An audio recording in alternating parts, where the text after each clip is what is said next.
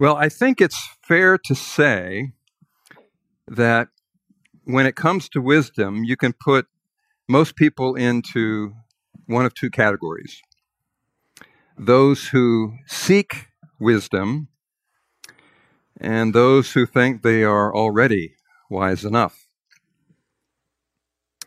I'm reminded of Proverbs 26:12, which says, "Do you see a man wise in his own eyes? There is more hope for a fool than for him." On the assumption that you'd like more wisdom, I'd like to offer three principles from Scripture for seeking it.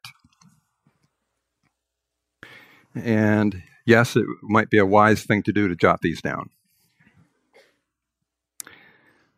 First principle search for wisdom in the right place. Search for wisdom in the right place. In 1933, during the Great Depression, 34 influential thinkers drafted and signed what they called the Humanist Manifesto. They called themselves religious humanists because by faith they claimed that man is the highest object of adoration and source of ethical standards. Among other things, that manifesto states the time has come for widespread recognition of the radical changes in religious beliefs throughout the modern world. The time is past for mere revision of traditional attitudes. Science and economic change have disrupted the old beliefs. Religions the world over are under the necessity of coming to terms with the new conditions created by a vastly increased knowledge and experience. In every field of human activity, the vital movement is now in the direction of a candid and explicit humanism.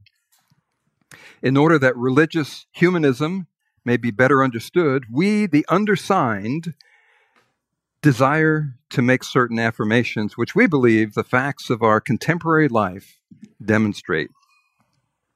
And so the first of their resolutions is that religious humanists regard the universe as self existing and not created. Well, uh, side note here uh, any philosophy of life has to start with assumptions about origins this man centered religion foolishly denies that we're created by God because if we're created, that would mean that we're accountable to our Creator, and they can't abide that. Their second point was, quote, humanism believes that man is a part of nature and that he has emerged as a result of a continuous process. That takes more faith than I have. Their fifth point, I skipped a few here, is that humanism asserts that the nature of the universe depicted by modern science makes unacceptable any supernatural or cosmic guarantees of human values. Obviously, they say, humanism does not deny the possibility of realities as yet undiscovered, but it does insist that the way to determine the existence and value of any and all realities is by means of intelligent inquiry and by the assessment of their relations to human needs. Religion, they wrote, must formulate its hopes and plans in the light of the scientific spirit and method.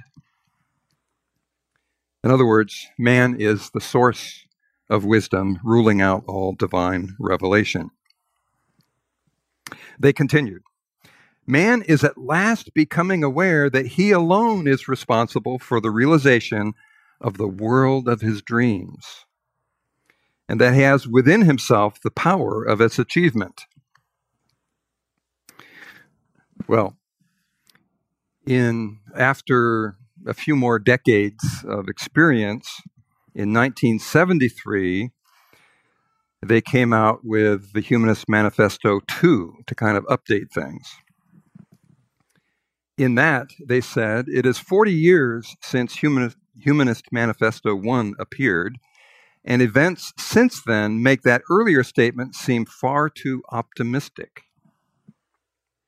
Nazism has shown the depths of brutality of which human humanity is capable. Other totalitarian regimes have suppressed human rights without ending poverty. Science has sometimes brought evil as well as good. Recent decades have shown that inhuman wars can be made in the name of peace. The beginnings of police states, even in democ- democratic societies, widespread government espionage, and other abuses of power by military, political, and industrial elites, and the continuance of unyielding racism all present a different and difficult social outlook. So you may be thinking, ah, they've concluded that man is by nature sinful and in need of being subject to absolute morals, right? Afraid not. They continued. As we approach the 21st century, however, an affirmative and hopeful vision is needed. Faith, commensurate with advancing knowledge, is also necessary.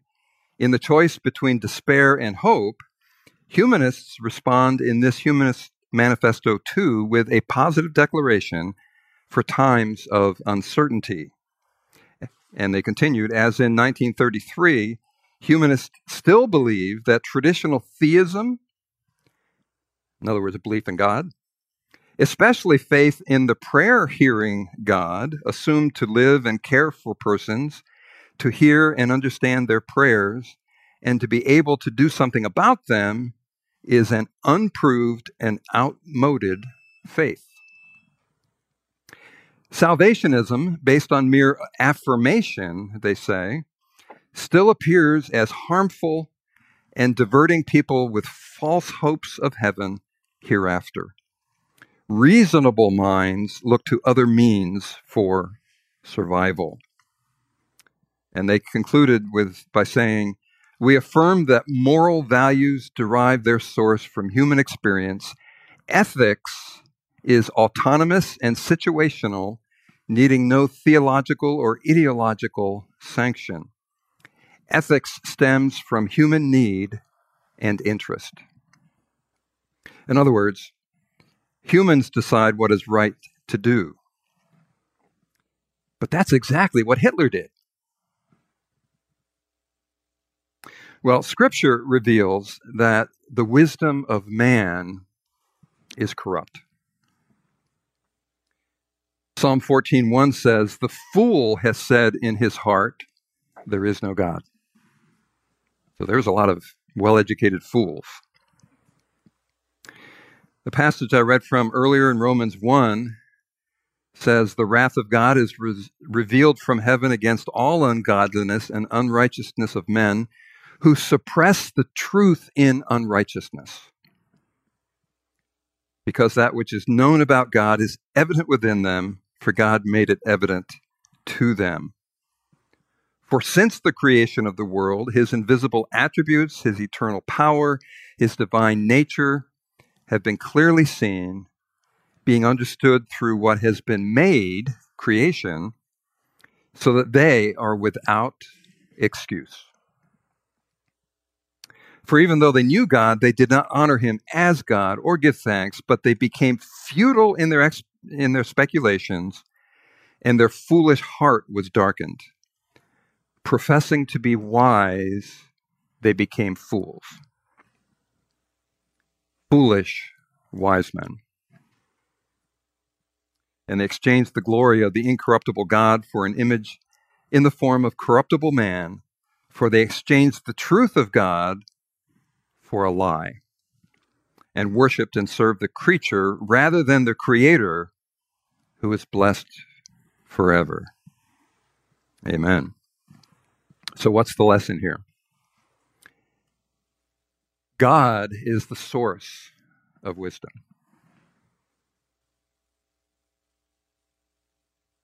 James 1 5 says, But if any of you lacks wisdom, let him ask of God, who gives to all generously and without reproach, and it will be given to him. So, our first principle is to search for wisdom in the right place from God. The second principle is to search for wisdom with the right faith. Search for wisdom with the right faith. James 1 continues after it says, If you lack wisdom, ask of God. It says, But he must ask in faith without doubting. For the one who doubts is like the surf of the sea, driven and tossed by the wind. For that man ought not to expect he will receive anything, anything from the Lord, being double minded, unstable in all his ways. Now, what does it mean to ask for wisdom while doubting? Well, it could mean that you're doubting God's wisdom is unconditionally always true, right, and best. Maybe you're shopping around for wisdom, and among the places you go is God, but you're not really sure it's inherently true, right, and best. Maybe you're asking for God's opinion, which we reserve the right to reject if it conflicts with our wisdom. That would be asking with doubt. God has clearly revealed his wisdom in the pages of Scripture. Now, studying the Bible will teach us God's wisdom, but not everyone who studies the Bible does so with faith. About 13 years ago, CNN, that bastion of godly wisdom, right? CNN posted an online article prompted by the release of the movie Angels and Demons. Maybe you saw that movie. And the article was entitled Former Fundamentalist Debunks the Bible. And it featured, it was referring to Professor Bart Ehrman, who was the James A. Gray Distinguished Professor and Chair of the Department of Religious Studies at the University of North Carolina at Chapel Hill, whom they referred to as a superstar in the publishing world. As a leading proponent of the historical critical method of Bible interpretation, which has been standard fare in liberal, that is, unbelieving seminaries for 200 years or so, uh, they quoted from a book he wrote in which he said, The Bible is filled with discrepancies, many of them irreconcilable contradictions. Moses did not write the Pentateuch, the first five books of the Old Testament, and Matthew, Mark, Luke, and John did not write the Gospels. The Exodus probably did not happen as described in the Old Testament, the conquest of the Promised Land is probably based on legend. The Gospels are at odds on numerous points and contain non historical material. In fact, it's hard to know whether Moses ever existed and what exactly the historical Jesus taught. He continues The historical narratives of the Old Testament are filled with legendary fabrications and the book of Acts in the New Testament contains historically unreliable information about the life and teachings of Paul. Many of the books of the New Testament, he writes, are pseudonymous, written not by the apostles, but by later writers claiming to be apostles. And the list goes on, he says. And that list, in his terms, includes denying the deity of Christ, of course. One thing I liked about this article is, like many things you see online or even in the newspaper, it highlighted some of the main points in bullet form up front so you know what you're getting into when you read it. And it had four bullets. The first one was Meet a real life angels and demons professor. And the second one was Biblical scholar says most of the New Testament is a forgery. The third one was Scholars work gains audience skeptical of church. And the fourth one is the scholar's mom no longer talks to him about his books. Now, there's a woman with wisdom. This distinguished professor is a clear example of someone who looks for wisdom in the right place, perhaps, the Bible, but who approaches God's words with doubt and pride rather than faith. As James 1 says, that man ought not to expect that he will receive anything, that is, any wisdom from Scripture, being double minded, unstable in all his ways. So he too is a foolish wise man. So, our first principle is to search for wisdom in the right place,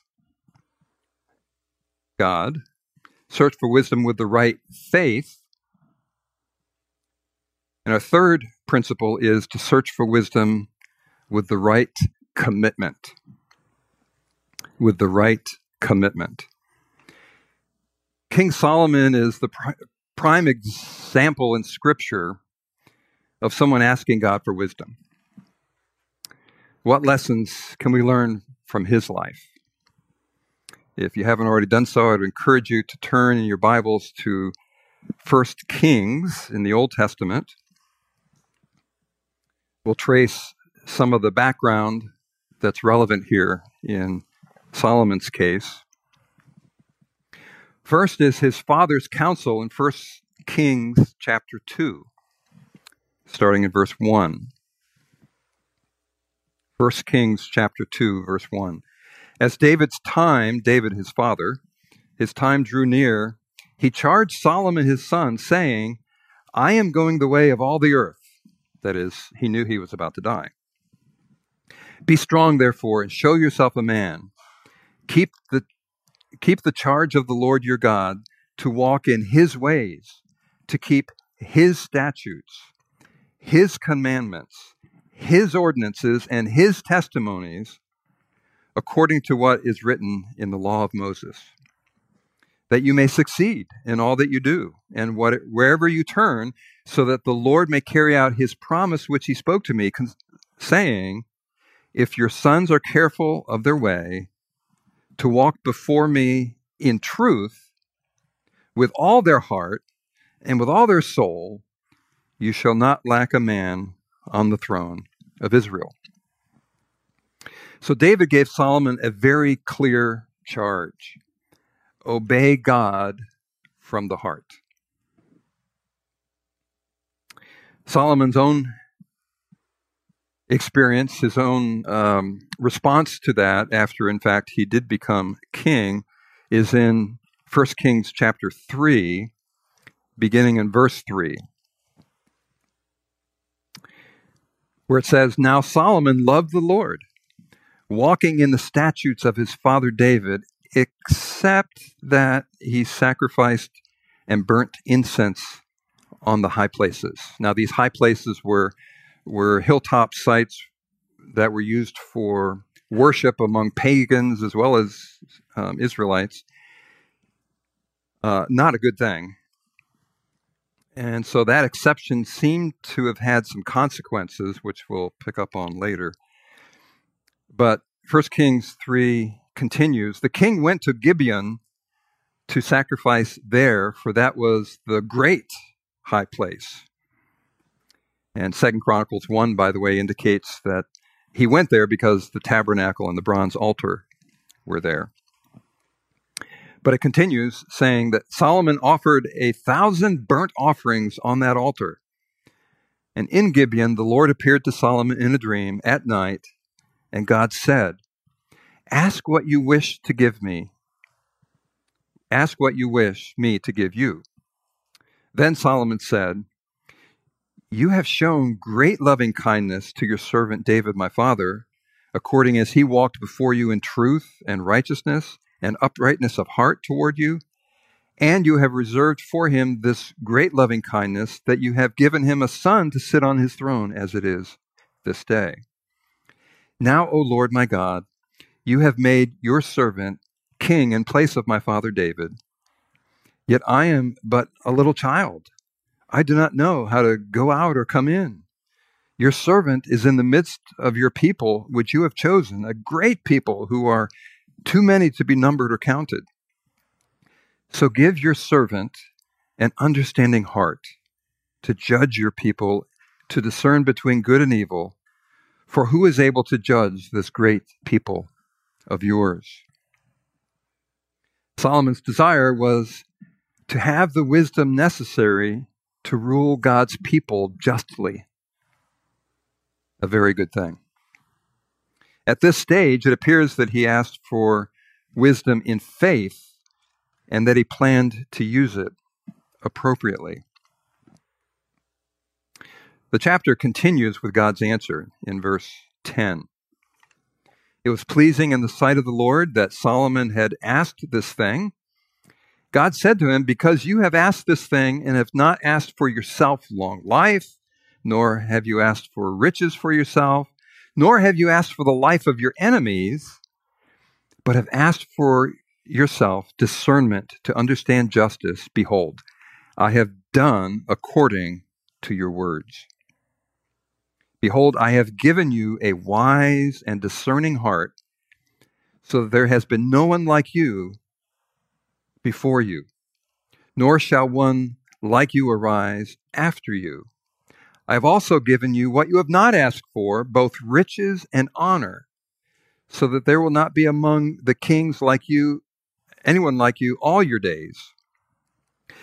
If you walk in my ways, keeping my statutes and commandments, as your father David walked, then I will prolong your days. And in the next chapter, chapter 4, starting with verse 29, we see a detailed description of Solomon's wisdom. Now, God gave Solomon wisdom and a very great discernment and breadth of mind, like the sand that is on the seashore, limitless, in other words.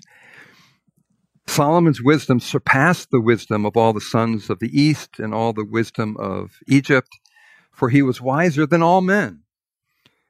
Wiser than Ethan the Ezrahite, Heman, Calcol, and Darda, the sons of Mahol, and his fame was known in all the surrounding nations. He also spoke 3,000 proverbs, and his songs were 1,005. He spoke of trees, from the cedar that is in Lebanon, even to the hyssop that grows on the wall.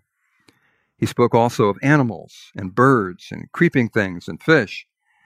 Men came from all peoples to hear the wisdom of Solomon, from all the kings of the earth who had heard of his wisdom.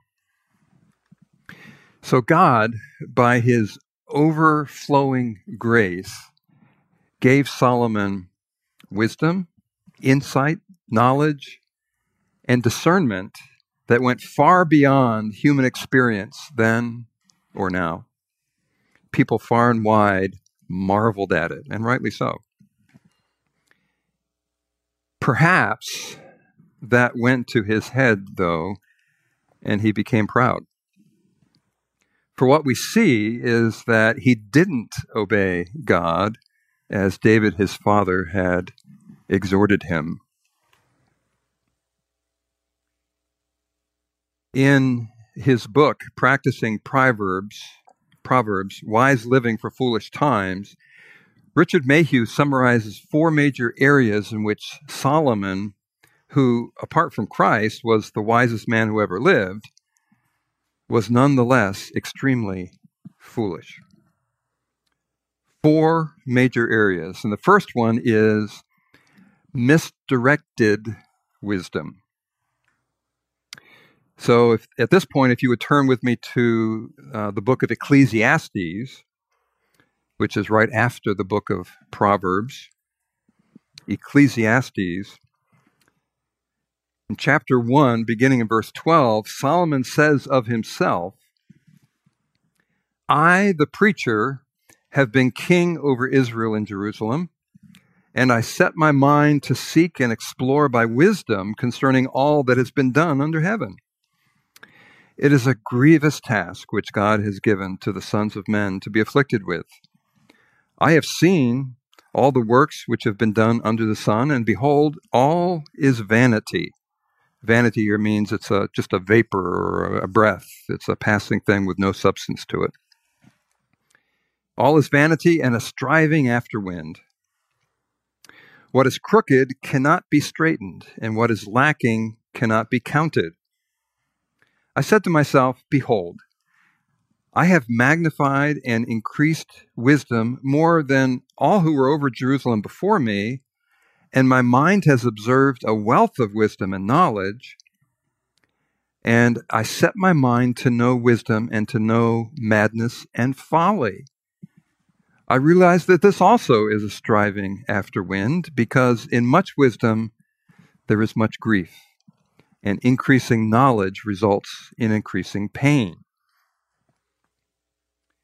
And in Ecclesiastes 2, the next chapter, starting in verse 12, he writes So I turn to consider wisdom, madness, and folly.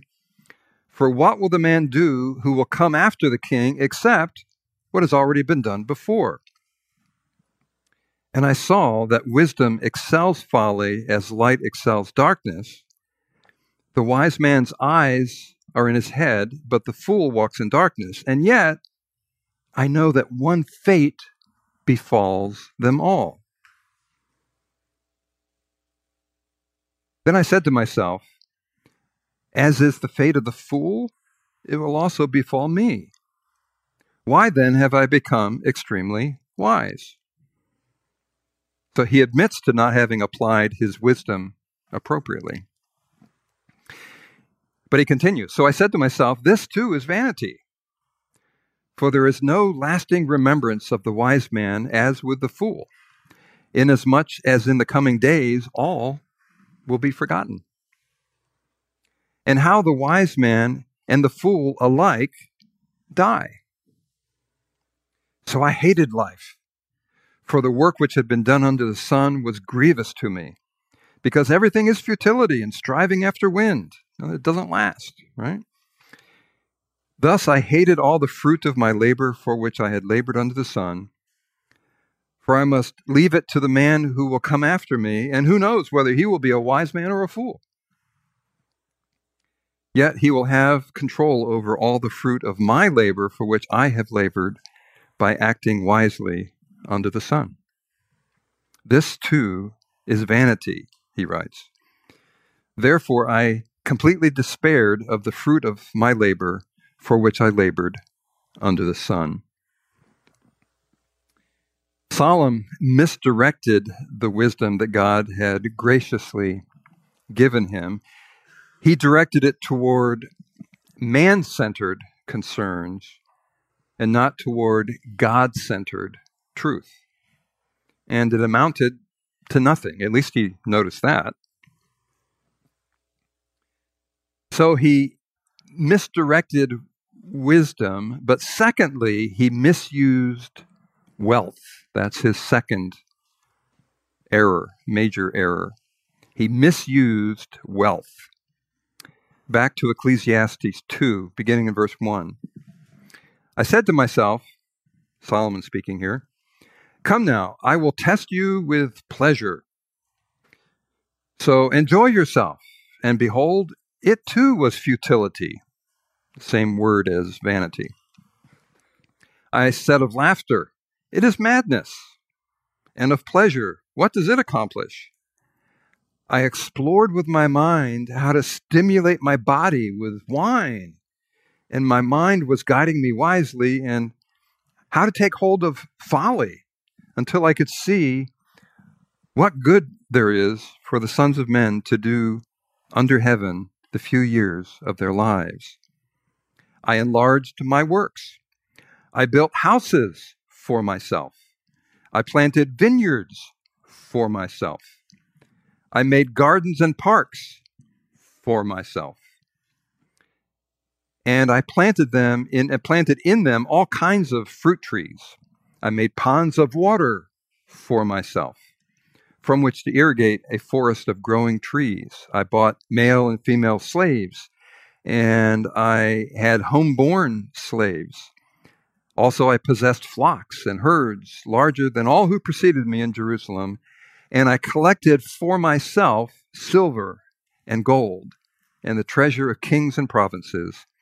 I provided for myself male and female singers, and the pleasures of men, many concubines. Then I became great and increased more than all who preceded me in Jerusalem. My wisdom also stood by me.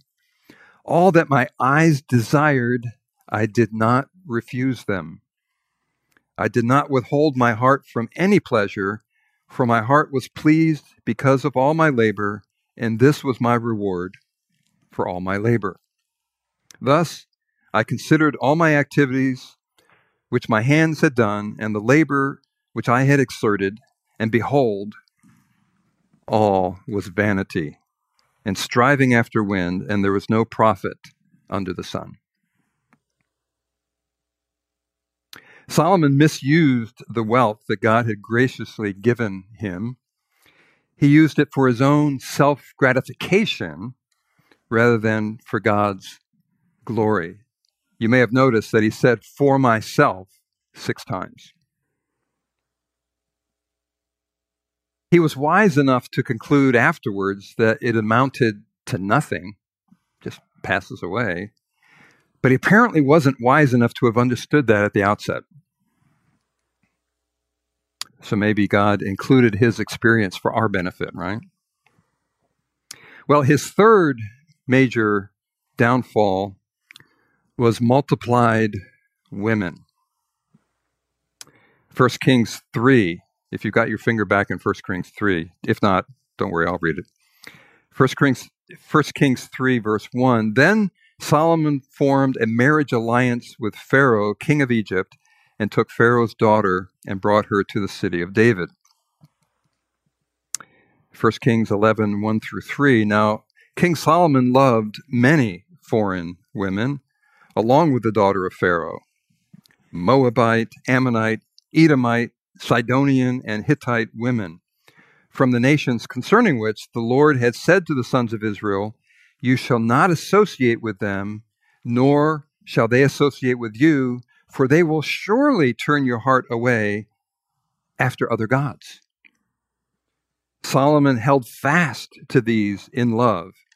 He had, get this, 700 wives, princesses, and 300 concubines. You do the math, there's a thousand in his harem. And it says, his wives turned his heart away from the Lord.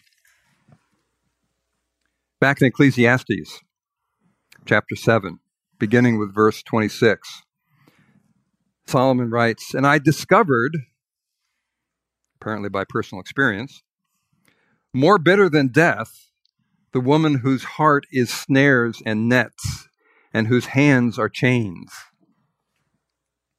One who is pleasing to God will escape her, but the sinner will be captured by her.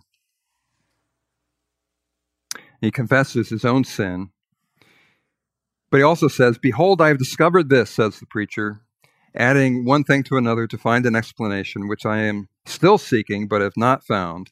I have found one man, and possibly he's referring to himself, among a thousand, like his thousand women, but I have not found a woman among all these, in other words, a truly godly, God fearing woman. Behold, I have found only this that God made men upright, but they have sought out many devices. In Nehemiah 13, we see some reflection back on Solomon's experience here, where in verses 20, beginning in verse 23, it says, In those days I also saw the Jews had married women from Ashdod and Ammon and Moab, uh, all these foreign women.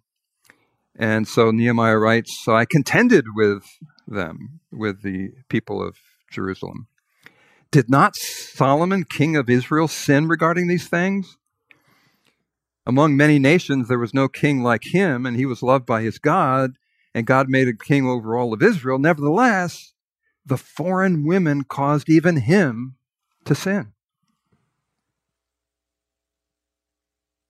Solomon multiplied the women whom he took for his own self gratification, disobeying God's specific commands And as God pointed out, even in advance, they caused him to sin in many ways. The primary one is his fourth downfall, and that is mixed worship. Back in 1 King, Kings 11, beginning in verse 1, it says, He had 700 wives, princesses, and 300 concubines, and his wives turned his heart away.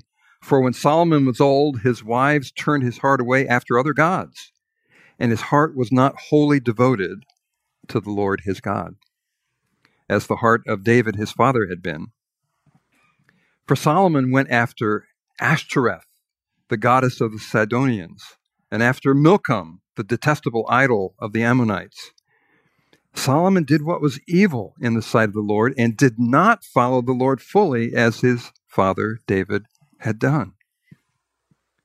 Then Solomon built a high place for Chemosh, the detestable idol of Moab, on the mountain which is east of Jerusalem, and for Molech, the detestable idol of the sons of Ammon.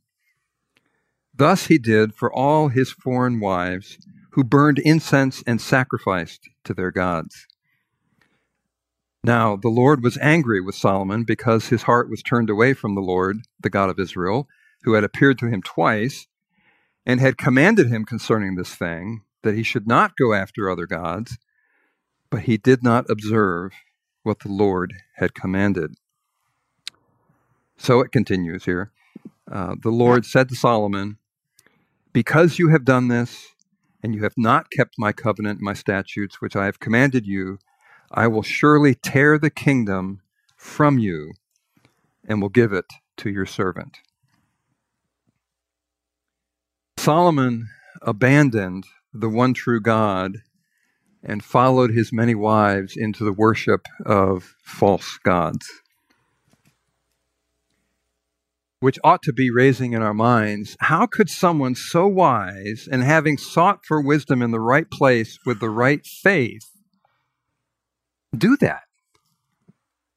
Particularly since he was warned by both his father David and by God himself.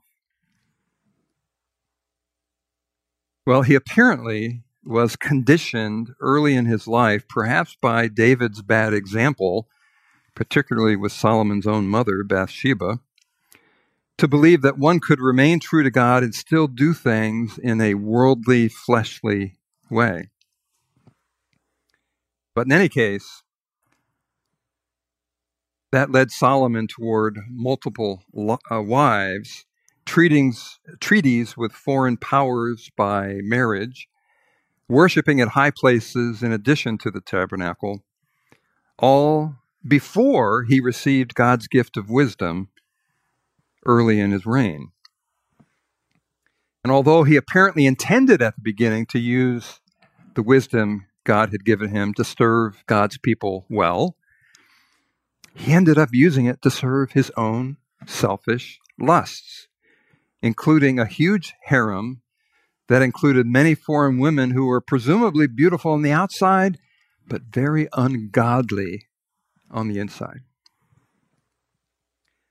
Perhaps seeking to please these women and trying to experiment with religion the way he experimented with scientific knowledge, Solomon committed adultery not just physically, but also spiritually as he went after false gods. As with anyone who commits adultery, he did what he knew was wrong. It wasn't logical, but he pursued his own lust and rationalized his behavior so that there was no sin he would not commit. Solomon didn't search for wisdom with the right commitment. A commitment to obey God's wisdom, God's word, no matter what. James 4 17 says, Therefore, the one who knows the right thing to do and does not do it, to him it is what? Sin. As a result, Solomon too was a foolish wise man. Apparently, toward the end of his life, Solomon's conclusion is provided in the last verses of the book of Ecclesiastes, chapter 12, beginning in verse 13, where he says, The conclusion, when all has been heard, is fear God and keep his commandments. Because this applies to every person. For God will bring every act to judgment, everything which is hidden, whether good or evil. Solomon concluded too late that all of his pursuits needed to spring from a healthy fear of God. Well, what are some implications for us?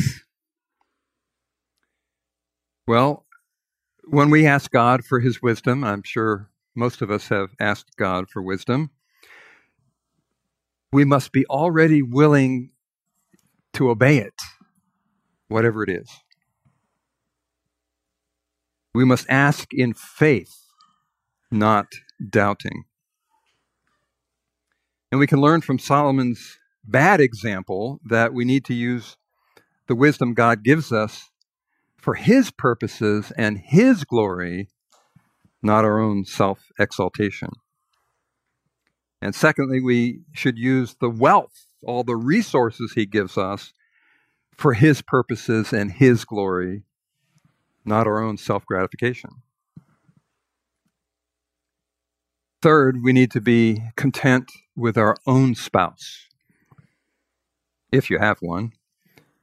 But control your sensual appetite in any case and the related lusts consistent with God's design for monogamous heterosexual marriage.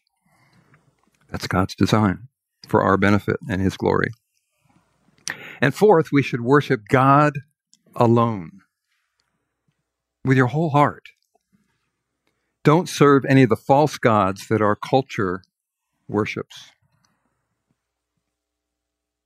Now, if you haven't already done so, the first step in doing all that is to surrender to Jesus Christ as Savior and Lord. Realizing that all of us have sinned against God. We have disobeyed Him.